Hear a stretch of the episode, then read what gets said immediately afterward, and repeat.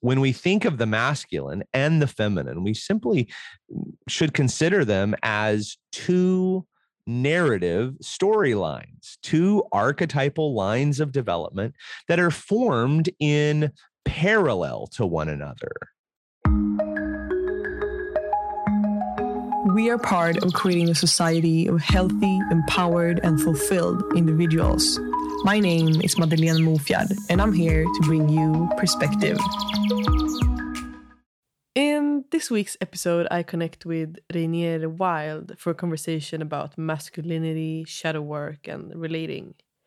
Rainier is the host of the Lost Man Standing podcast, and he's guiding men to a healthier relationship to their masculine and to awaken through deep shadow work.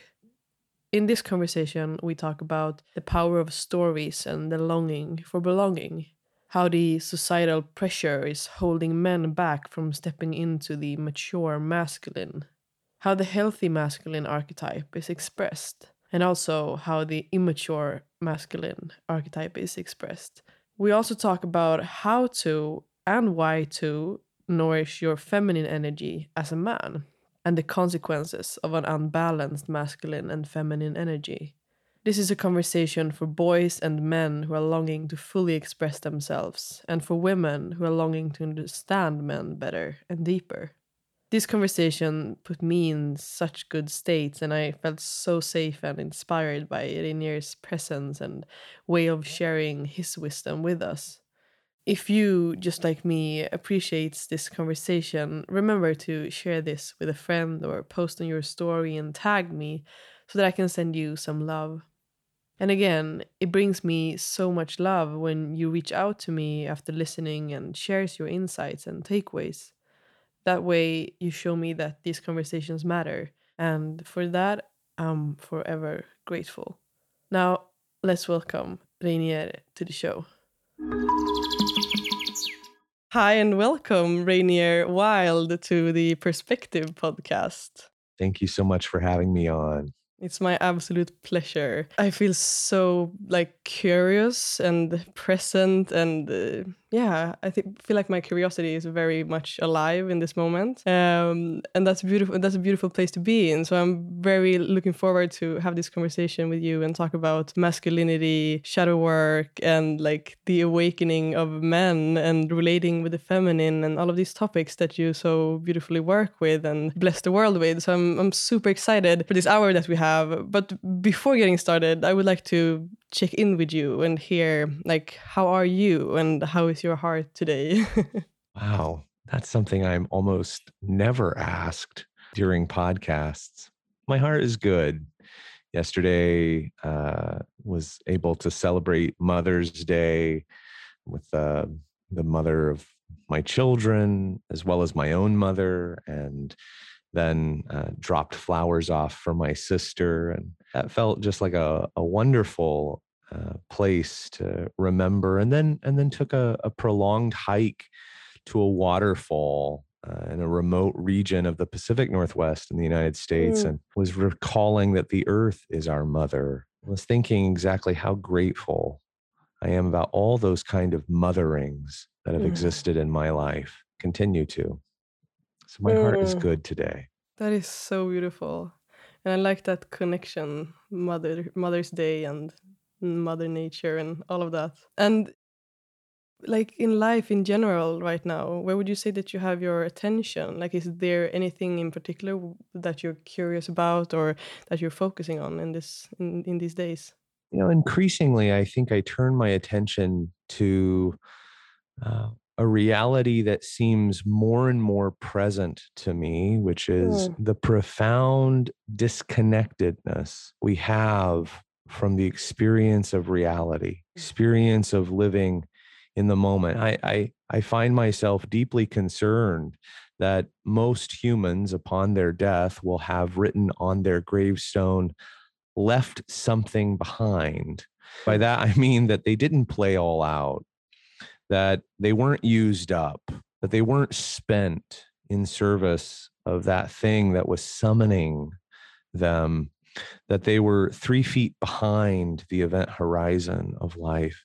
And I think so much of that has to do with because we're not really inhabiting our own self. That that actually the the thing that is most true or most factual is that something else is inhabiting us that something has a grip on us that something mm. has its hooks into us and and that thing usually lies in the realm of stories these giant ancient very impersonal narratives that get their mm. hooks into us and that um, in a very mechanical way direct our thoughts our feelings so that I think I'm thinking my thoughts. I think I'm feeling mm. my feelings. But in reality, it is this story, this narrative that I've become a character in and am being directed to all the relevant points. And so that my life is not my own.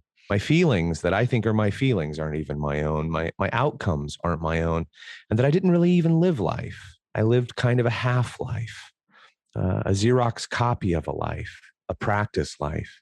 Mm. And I hmm. think I'm increasingly concerned about the hordes of zombies mm. that that exist world over simply a herd of consumers rather ravenously marching off the cliff and that's how it feels to me. So so much mm. of my attention right now is talking about those stories talking about those places that we are hooked and how we can name them and how we can experience some kind of liberation from those impersonal mechanical stories. Mm, the mechanical stories. Yeah that's what we want to break free from right? Yeah mm, so way. that's that's where i am these days and so mm. i you know it's so funny i i feel like i use guerrilla warfare i feel like i use the weapons of um, the thing that I rage against, mm. I use its weapons back on it. So I tell stories to liberate us from stories, and uh, and I help other people tell their stories so that mm. they can be liberated from their stories. There's mm. something about that, I think. That's a beautiful, yeah, stories. What do you think? Like, what is it about stories that makes them so powerful? Like, what's the thing?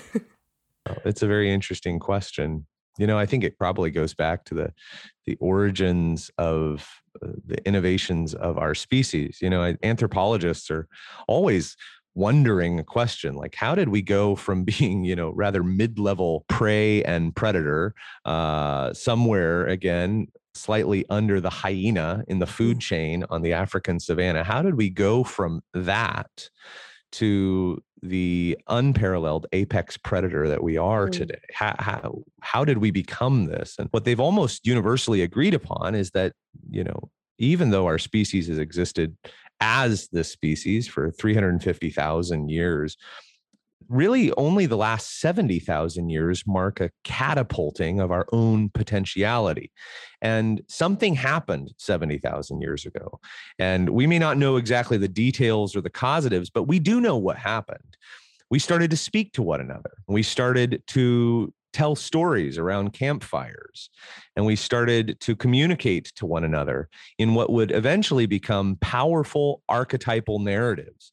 Mm. Uh, so that today, you know, when humans enter this world, we're largely mm, our own physical experience. Like an infant is profoundly connected with the real time physical experience. But by three years old, something happens. And I've had the privilege of watching four children of my own grow up uh, past this stage. And what happens at around three years old is really fascinating.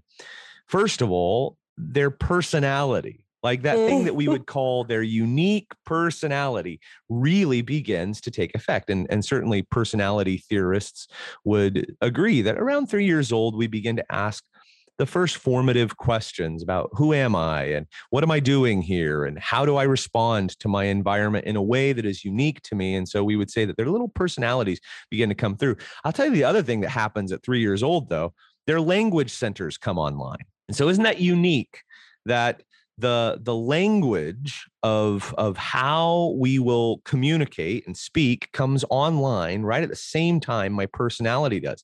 And of course when we take that view of uh, our species that we became something at the time we begin to speak to one another mm. and the view of our individual experience that we become something when we speak what we can roughly know is that there's something tied up in this whole speaking there's roughly something tied up in this languaging thing that we do. And so that at three years old, I'm beginning to speak. Now, I didn't make up my own language, and you didn't make up your own language. Mm-hmm. We were thrown into something, right? And we were we were thrown in.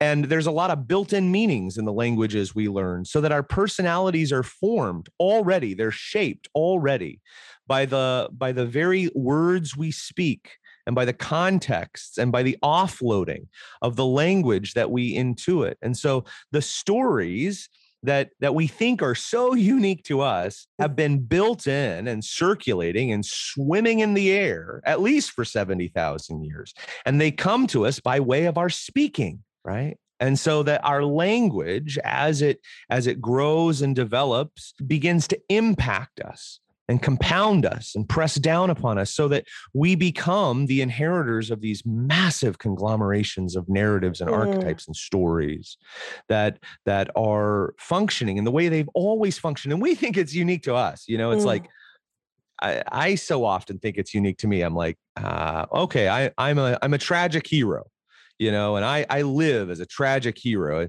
and and this by the way is kind of true. I mean i i was a, a singer songwriter something of a minstrel troubadour a folk singer in my late teens and all the way through my mid 20s and this was a really wonderful time for me and you put a guitar in front of me and i would be that sad eyed singer singing sad songs for sad mm. lovers. And that was mm. really what I did. And I, I knew how to do that pretty well. And if I was playing a live show, you know, tears might come down my eyes and, and it wasn't that beautiful and wasn't that wonderful. And so I played a kind of a character, a, a tragic hero in that case. Well, I didn't invent tragic hero. Like I didn't invent that story. I, I, thought I did, but in reality, all I did was kind of like there was a rainstorm out there and I walked into it and I got wet and I thought it had mm. to do with me. It didn't mm. have to do with me. It was the rainstorm. Tragic hero existed long before I walked into it. Right? Sad eyed singer was a reality. And then I mm. began to play that out. I began to play that part right? Just like everyone else. I remember one time walking in and I had a uh, a pair of jeans on that you know was like this oversized skater baggy pair of jeans as a mm-hmm. teenager, and I walked in and my mother looked at me and said, "Oh my goodness, you look so unique." Just like everybody else. yeah. Isn't yeah. it lovely? And so that's it. That's the quality yeah. here that we're talking about. This idea that we think it's so personal, but these narratives are anything but mm. personal. And mm. they recruit us to play characters in their drama. It's almost like like what I hear you say is that stories uh, often also comes from like this this longing to belong. It's like our stories helps us to belong. Isn't that like part of it as well? And and so you know you mentioned shadow work earlier mm. that's really the origins of both personality and and then the flip side of the egoic personality the shadow mm. um you know so much of that that development of who i am and who i am in the story and and the stories that i that i uh, allow to narrate my life so much of it is based around the idea of how do, how do i fit in how do how do i get on in life and of course, again, if we can think about this in terms of an ancient construct, there was no more important mechanism for survival for the human mm. than belonging. Right? To not belong was, in fact, sure death. If I didn't mm-hmm. belong, uh, if I wasn't a part of a tribe or a community or a, or a relating, a connection, I was a dead human. Yeah. And that's one of the reasons we probably got along so well with canines, right? They mm. also were pack animals, just like us. So you have these two pack animals, dogs and humans, who establish kind of an alliance early on and start to dominate mm. the savannah. And and we were pack animals. We needed to belong. We needed to to experience the world through the relating to one another. And so it's really built into us to do almost anything almost anything to keep the connection. Mm. So really the the first set of questions a child asks is like how am I not fitting in? Mm. like what am I doing that's taking me out of relationship? And then the child creates a hypothesis based upon this. Well, you know, it's like my mom screamed at me when I colored on the walls. Okay, probably shouldn't be so damned creative. I'm going to cut that away or mm-hmm. so disobedient or so, well, whatever it is. And so, what actually happens in our development of our personality that we create in order to fit, what happens is we have to cut away a number of things that are unwanted or uh, aren't a match for our environments. And those things those things that are cut away shaved off that that don't belong well it's not like they disappear. It's not like they evaporate. They're still a part of us but they go mm-hmm. underground. And that's really what we call the shadow. The shadow is that that part that that is buried somehow uh, deep beneath the waters of our of our personality Oh, I'm so excited to talk more to you about the shadow work. Um, but before we like getting started with that whole conversation, I would like to hear because you're you're mainly focused on working with men and to like inspire and guide men in their awakening process, uh, and also when it comes to to shadow work. So I'm I'm curious to hear like what is your driving force behind this work? What is it that sort of awakens the fire within you to do this work? And how much of that do you believe comes from sort of yeah your own relationship to your masculinity and your masculine energy and and whatever we want to call it? So yeah how is that journey? Let's take apart that question. I'm going to set aside the second part of it of how it relates to my own journey and then i'll take the first part of it about why why do i do this now as if i could tease apart these two things as if that was possible that my own journey and and uh, my why are separate but but let's just try and approach it. You know i think that most people approach life in a way that i call so that living. Meaning like i get in a relationship so that i don't feel alone. I say i love you so that they'll say i love you back.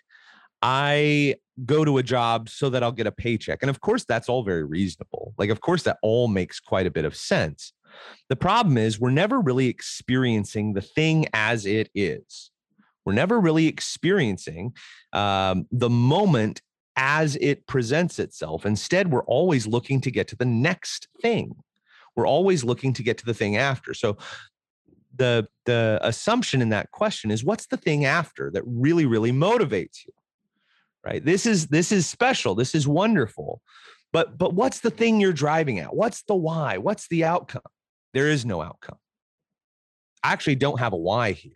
There's no there's no profound mystery. There's no real sense of trying to do something so that i can get something else. I do it because i wish to. Now i want to just hit that for a moment because there's nothing in this universe more powerful than my will, than my wish, than my want.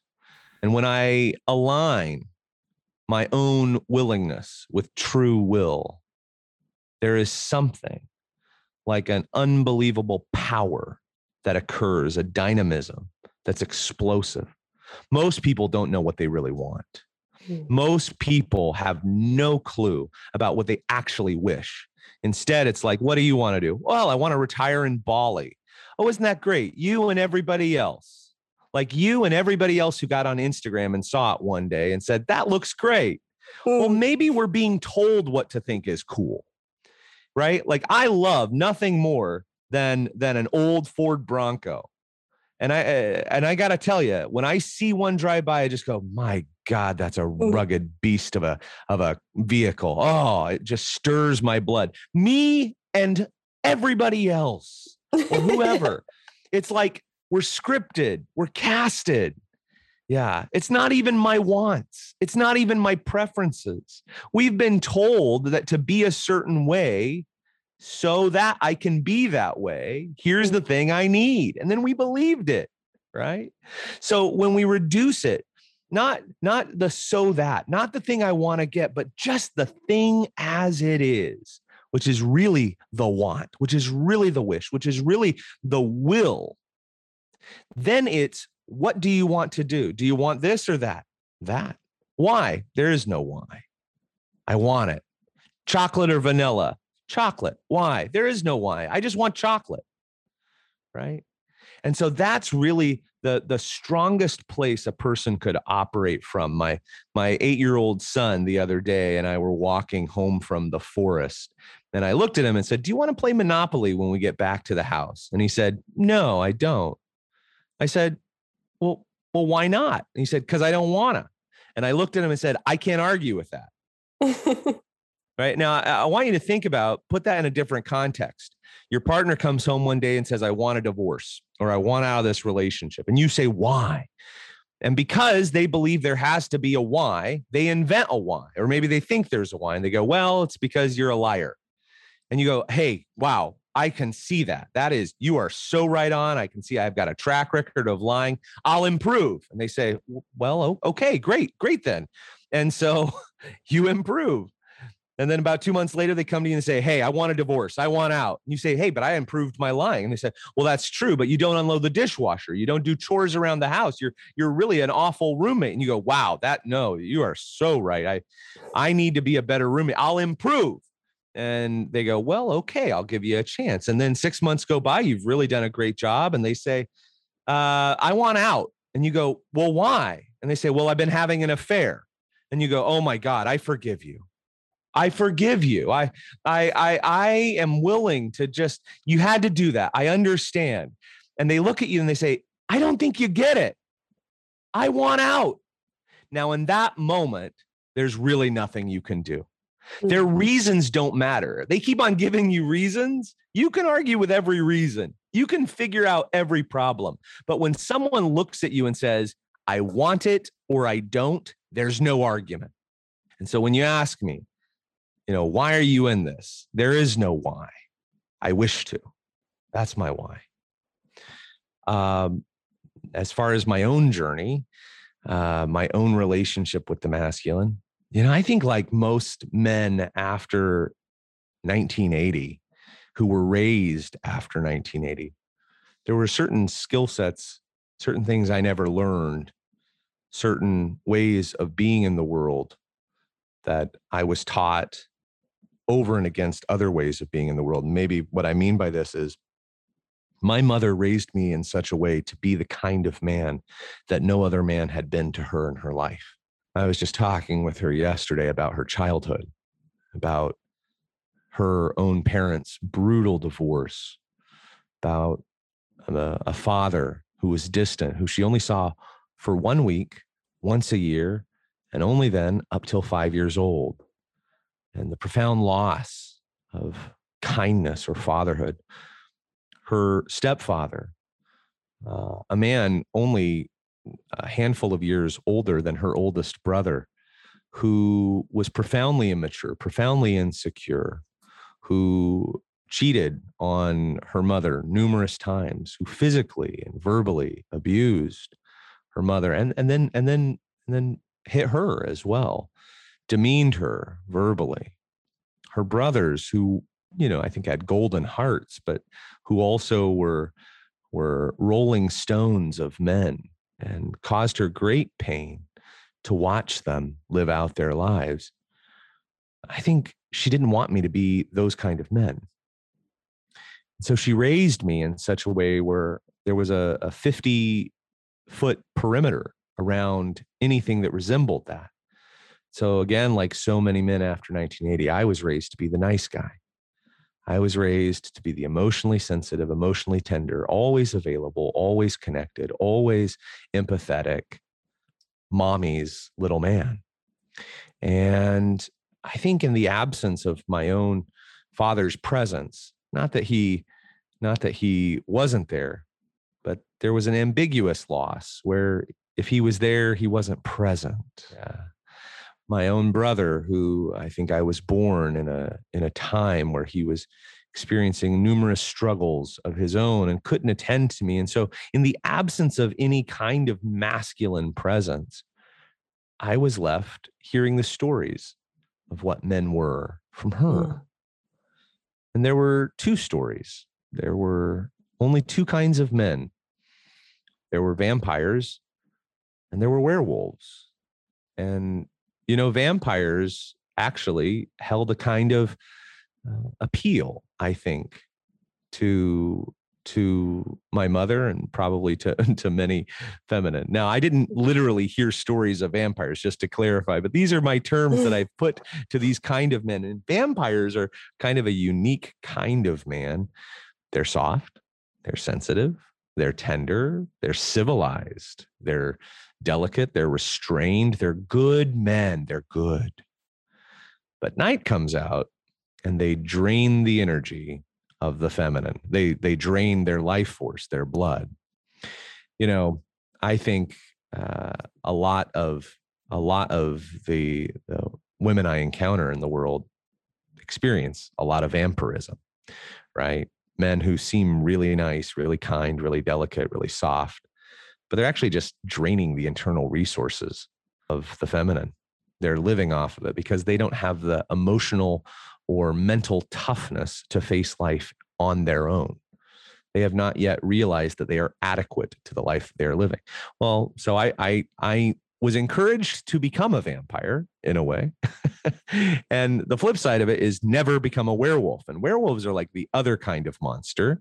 The other kind of monster is, you know, like your kind, simple, decent farmer who once a month when the moon is full which by the way is a sim is a symbol for the feminine once a month when the moon is full they become a ravenous beast devouring mm. everything in sight and of course that really is so much of i think what we describe as toxic masculinity so in an effort to avoid the toxic masculine we might say the werewolf uh, young boys were encouraged to become well, the enemy of the werewolf, which is mm. the vampire. Neither of which are really great solutions to the elegant issues. And so, you know, growing up as a child, I really wondered uh, what is a man? What, what, what is that quality? And I idolized my grandfathers. Uh, I idolized the stories about them, even if I didn't have direct contact with them. Uh, they were war heroes. They were uh, men who were warriors and poets. Um, my uncles, while rolling stones of men, were also, there was something roguish and wonderful about them, right?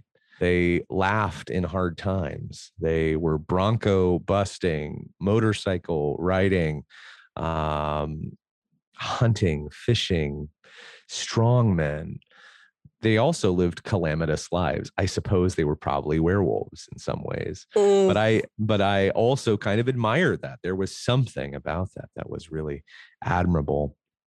But I was profoundly confused. I didn't really know how to be. And so I kind of adopted, as so many men did, kind of um, that vampiric role in the mm. world where I became soft and civilized and domesticated and delicate and cut off from my own uh, threshold of initiation, cut off from that part of me that would would um, be focused or assertive or aggressive or active or or courageous or resilient.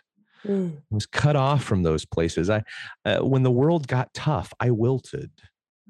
When the when the world became a a sharp wall, uh, I would run the other way mm. yeah and into the arms of whatever lover or or female friend or uh, would have me mm. and uh, that was so much a part of my own journey and of course divorced from that inner masculine essence um, until i couldn't be until i actually had to face some of those uh, the, those things in, in, other words the skills i learned were inadequate to the stage that i had approached i had to mm. learn new skills and so for me, that looked like actually developing, cultivating those places that had gone uncultivated.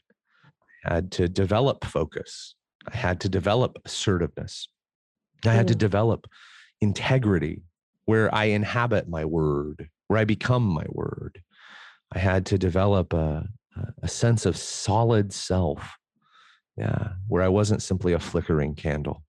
Um, and courage to know that that life uh, is is an active decision.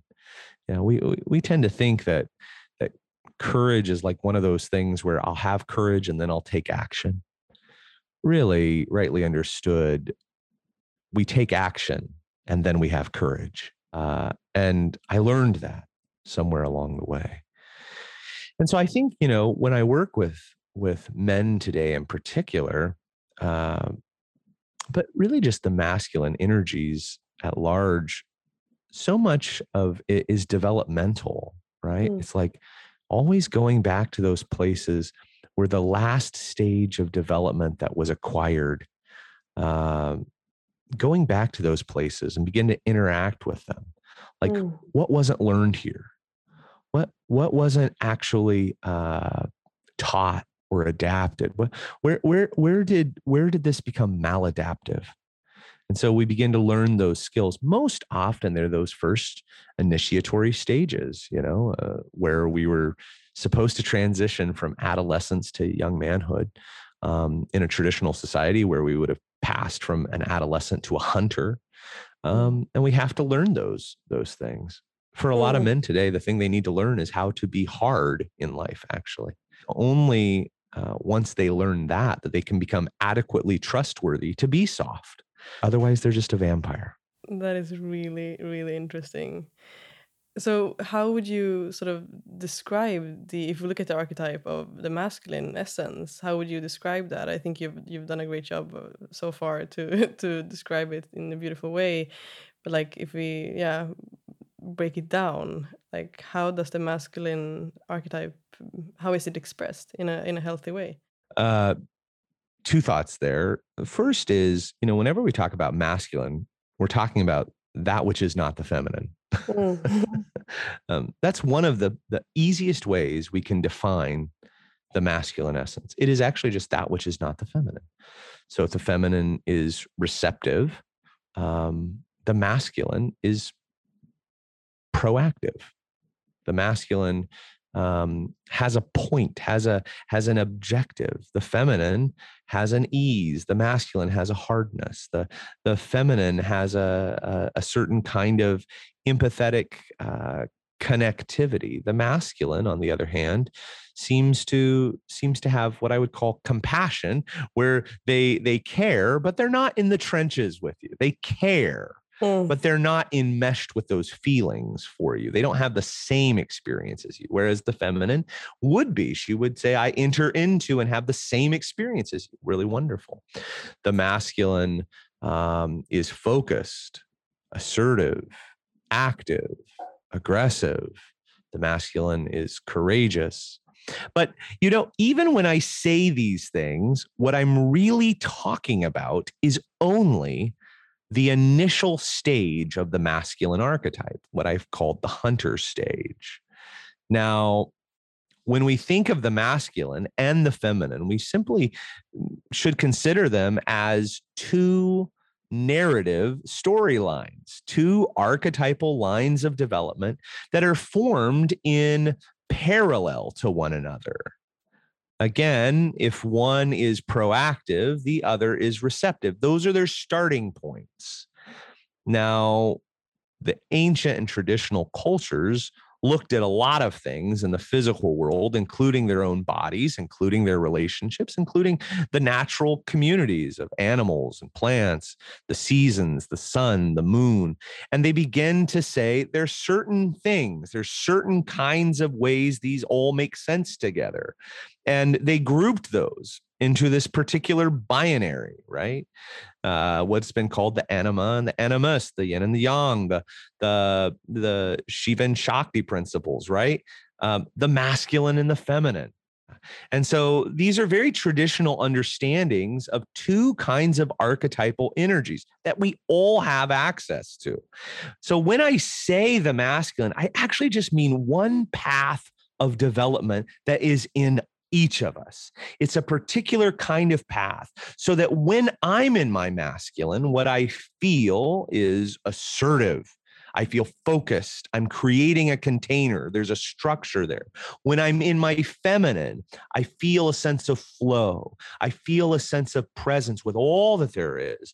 I feel a sense of softness or empathetic connection.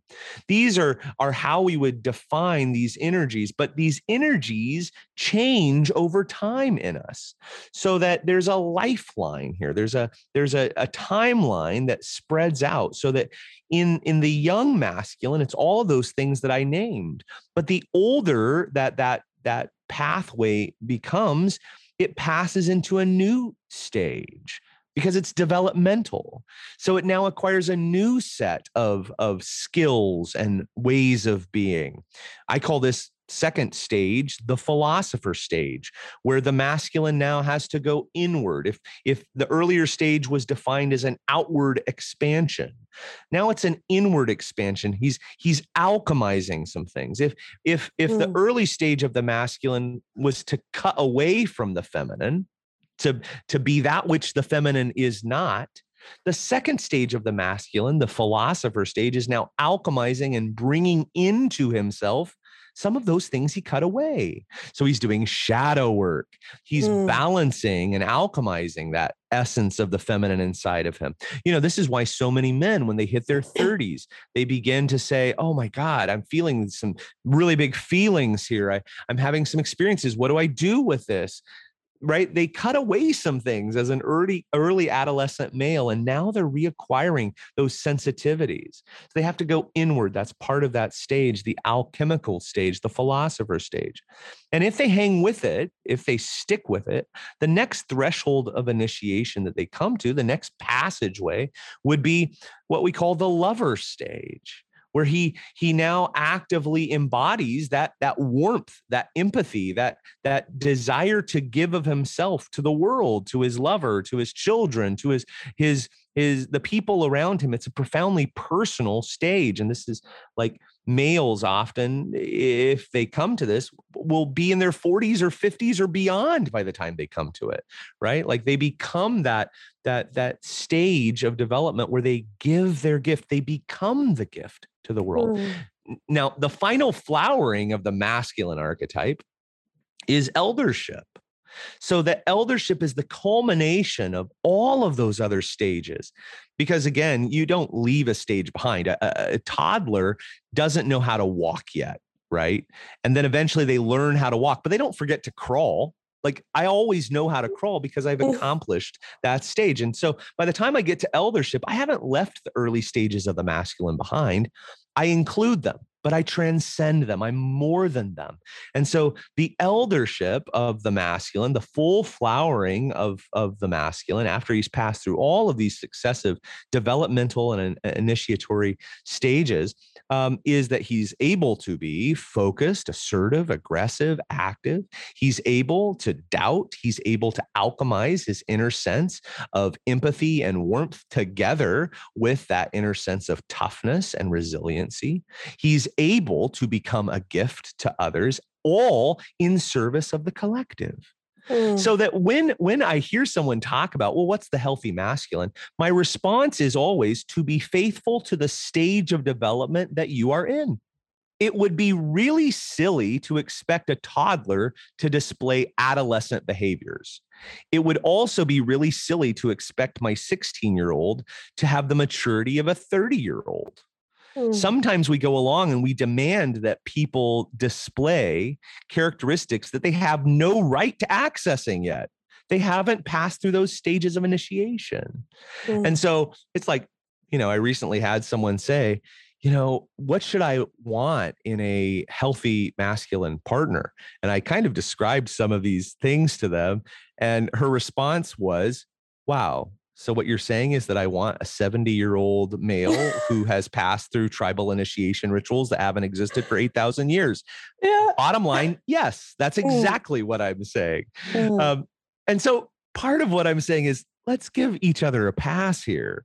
Let's give each other some grace, right? There are no perfect people, but mm. hopefully we're showing up to that stage in life that we're supposed to be in. So as soon as we say this about healthy masculine, which is to be responsive to the stage that you're in, ultimately culminating in eldership, we then have to confront a reality that unhealthy development is simply to become fixed in that stage that you're in. Hmm. right? I never learn how to walk. I always crawl. Or I never learn how to role take and empathize. I only challenge, right? These would be people who are arrested in their their either infantile or adolescent development. Well, so too in the masculine. If I'm always aggressive and assertive, and now I'm in far older right? And if i don't have the the access to empathy if i don't have the access to being able to to doubt or challenge my own thoughts and to to question my own sense of of inner rightness if i never acquire those and you know now i'm well progressed in age i'm arrested in my development. We would say that's mm. unhealthy and so, what we see today, by and large, from the masculine, and by the way, while I haven't talked about the developmental arc of the feminine, the same is true of the feminine. But what we most see today are people who didn't grow up, they just wallowed around and got big, mm. right? So, we, we see simply undeveloped, uncooked, uninitiated masculine archetypes. We see the vampire, we see the werewolf, we see zombies, right? We see little children. What we don't see are the progressive stages of the hunter, the the philosopher, the lover. We see like potential, we see potentialities, but we don't see those things. We certainly don't see eldership. So that there's a collective uh, desire today, a collective need to to begin to develop again, to actually just begin to progress and and in order to progress we actually have to have the support structures of something like a tribe something like people who are networked and banded together community of people who care who are relational.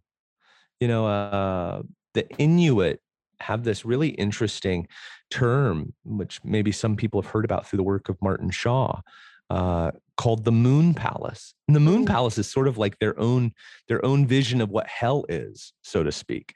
And and hell or the moon palace is that place like the moon where you're viewing earth you're viewing life but you're disconnected from it. You're removed from it. You're not related to it.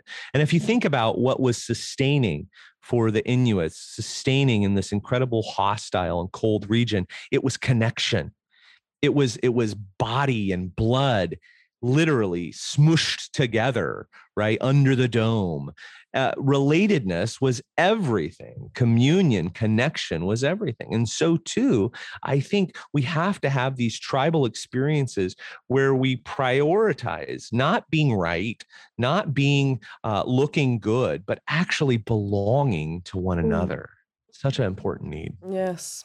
And uh, so what comes to me is also like because i can feel this sense that when it, when we look at it from like a societal point of view it's like there's also this picture of what masculinity should be today. And i don't know because i'm i'm based in sweden i don't know if this is like a swedish thing or if this is a worldwide uh, like thing but this sense of how masculinity should be a certain way and that that makes a lot of men actually afraid of like fully expressing themselves their needs they're like they're afraid of being like too sexual too needy too i don't know too aggressive too whatever. Um and i'm curious to hear your thoughts on that. Like where are we going with like that norm or that societal norm or, or view uh, of masculinity that isn't sort of helping men to to this initiation that you're talking about it's it's not just in terms of masculinity. Our our society right now is obsessed with rightness, mm. and you can almost uh, always be assured that wherever you're experiencing a profound sense of unhappiness, you've exchanged your happiness for the idea of being right, for the idea of uh, of having an ideal and in society, we're consumed with our ideals. And, and because we're consumed with our ideals, we problematized everything. Everything is a problem, everything is a pathology. Nothing is the ideal. Yeah. And so there's not the ideal masculine, There's not the ideal feminine. There's not the ideal uh, government. There's not the ideal teacher. It's like, and so everything is now a complaint. Everything is now, you know, something to be uh, to become a problem.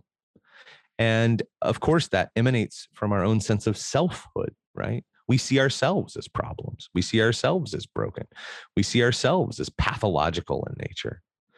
Uh, and so there's not the the license or the room to pass through these stages because we all want the final flowering because we're all outcome based, right?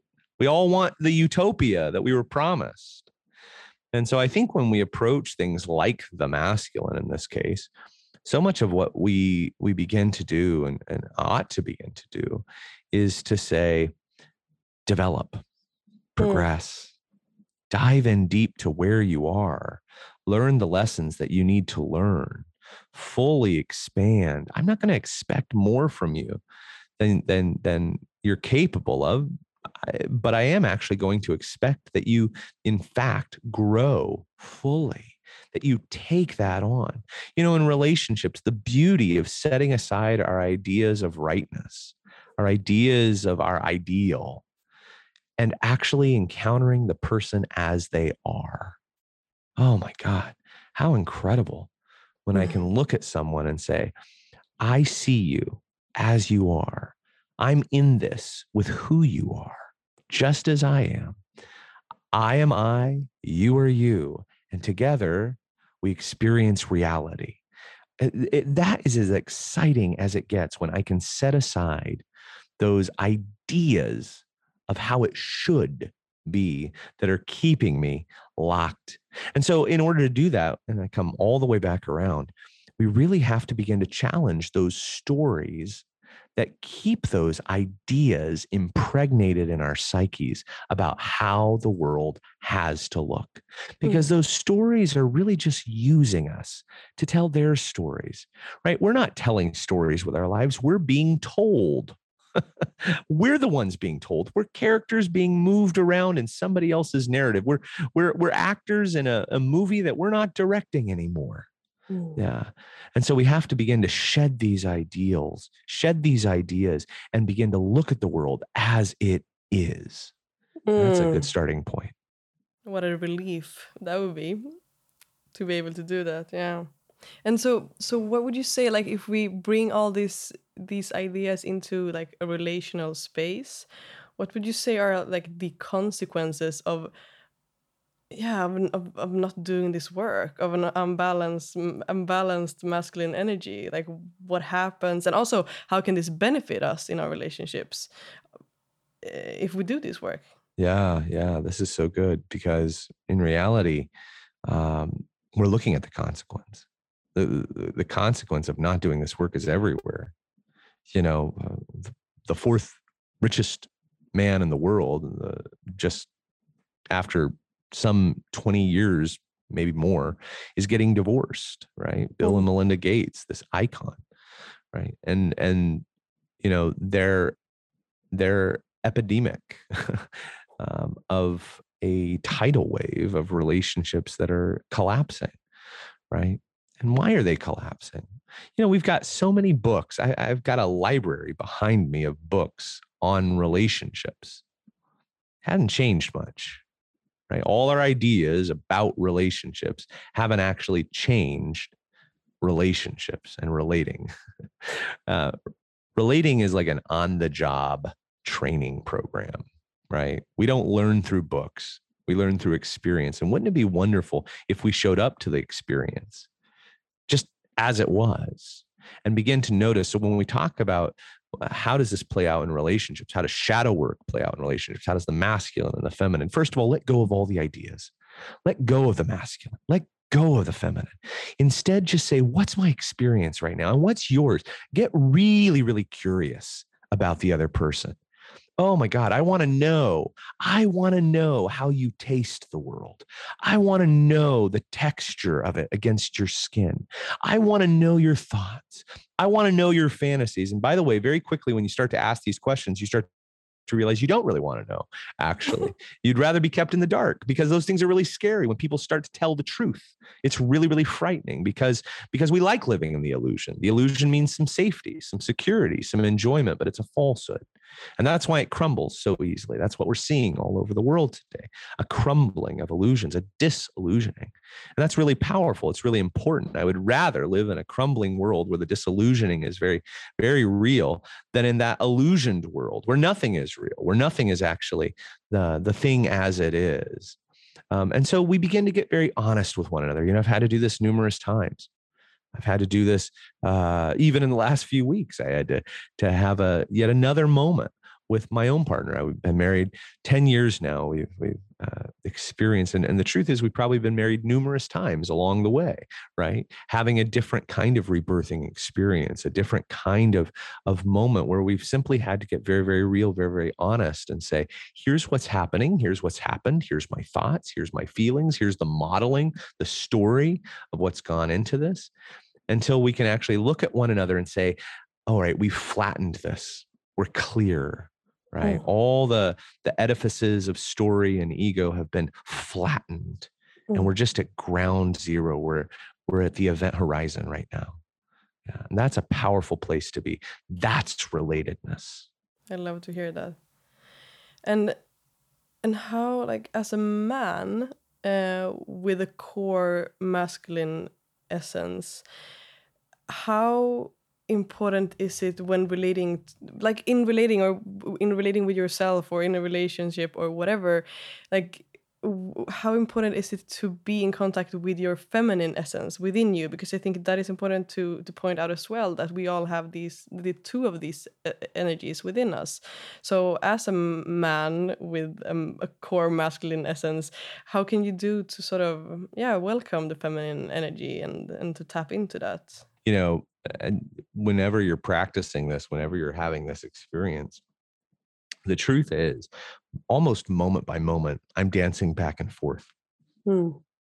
between the masculine and the feminine. I'm dancing back and forth. I might have a default setting but i've developed both sides of this to where in any given moment it's a back and forth situation. For instance in this interview you've really played the role of the masculine right? You've created yeah. the container you've set the experience you've you've set the tone right? You've asked me these questions you sent me some questions ahead of time so i could think through them right? You actually created the proactive moment for the situation. And i in a way inhabited my own feminine energy where I was responsive, right? I, I moved down the stream that you yourself had carved, the channel that you had created, so that we always, in any situation, now, now maybe I would be addicted to the masculine, say, oh no, I, I, I can only be in my masculine. And so you ask me a question, I don't like that because I'm the one who asks questions. Mm. And, and so then I get real riled up and, you know, and then, and then I talk and, and then I start to ask you questions, you know? Mm, and yeah. so, I mean, can you imagine imagine how ridiculous would that be? Like if I couldn't actually find that inner balance, and yet we see yeah. that all the time. That'd we be really so do. hilarious. Yeah. so mm-hmm. that's really what you're doing. You're allowing yourself to to dance. That's what mm. it is. It's a dance in mm. and out, in and out, leaning forward, leaning backward, leaning to the side, leaning that way, dipping, tossing, turning. It's a dance. Mm. And it's a mm. dance inside w- with what the moment requires. So, so you really have to have access. You have to have a hand in both pockets, so to speak. You have to have an access point to your emotion mind. You have to have an access point to your logic mind and, and really to your inner wisdom right? Mm. And that's really what that balance is. Oh gosh, I love this. I feel like I could listen to you talk for like hours. yeah, it's, a, it's such a pleasure to hear you talk and tell your stories. And I, I feel I'm so sad, but we need to wrap this conversation up. We've we've reached the hour again. I feel like we could talk uh, forever. Um, but I do want to ask you for the ones who wants to to like dive deeper into this work and get connected with you. Maybe like start their journey with your your initiation, your courses, and the trainings that you host. How can they how can they connect with you, or do you have any other like resources to share that would benefit the listeners? Absolutely. A few things come to mind instantly. Um, you can always follow me on Instagram, Rainier Wild. Uh, that's where I do so much of of my writing and speaking almost every day i'm engaged in that process of, of teaching in some way or, or simply just communicating my reality um, you can also find me at my website rainierwild.com um, mm. for opportunities whether that's experiences um, or writing or even access to podcasts such as this um, beyond that, I host quarterly a a uh, very select group of men called the Rope, who are beginning to step into new possibilities in their life and create profound openings for freedom in their mm. experience. It's a really tremendous time of bringing into focus these things that we were talking about with the masculine. And that's a, a wonderful opportunity that I do quarterly. You always see that, uh, the rope and then I, I, I, host and teach and mentor a very select number of individuals throughout the year um, who who are trying to make an intentional impact in their world. So those are those are the opportunities. One really exciting thing that's coming up is I actually have a book coming out in the next oh, several months uh, wow. uh, called Meditations. Uh, it's a it's an anthology of 30 different meditations on selfing and mm. relating the art of being a self and the art of connecting to others mm. uh, and so i'm very very excited about this book and i can't wait to get into the hands of everyone wow i love that so curious to read it and and if you were to reach the whole world for like 30 seconds what would you like to share with them? Be mm be fully yourself inhabit yourself as a self fully and deeply. Don't be three feet behind or three feet ahead. Mm-hmm. don't get stuck in your regrets about the past or your anxieties about the future but simply step into the present moment as it is. Come in contact with your five senses. Let it ripple through and notice the quality of your thoughts. Notice that your thoughts are rarely your thoughts that that they, they belong to these stories and narratives and observe them, not as I'm thinking, but but rather I'm noticing the thought that. And somehow when you step into that process of, of simply being with reality as it is, you find that you're fully alive, fully giving your gift, fully diving in, you're drinking deeply from the well of life so that you can get to the end. And on your tombstone, it will say used up. It will say spent. It will say, I was here. Yeah. Mm. Live before you die. Yes. I love that. Thank you for sharing. And before I I let you go, I would like to hear is there any question that I haven't asked you that you really would like me to ask you? Then this is the time. uh, you have done such a wonderful job mm. guiding this, and I've just been so happy to to be led down this this uh, pathway with you. And I can't mm. even think of a one that I. That's great. Add.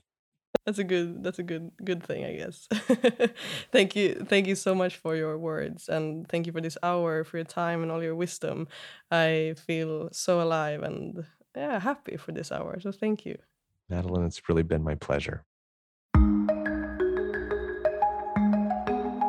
Thank you for tuning in today, for listening and expanding your mind together with me. The journey starts now. I invite you to join me in the Facebook community where I open up for space where we can all show up fully as we are in our unique presence. Find your way there by checking the links in the show notes. I am truly longing to connect with you all. Talk to you next Tuesday.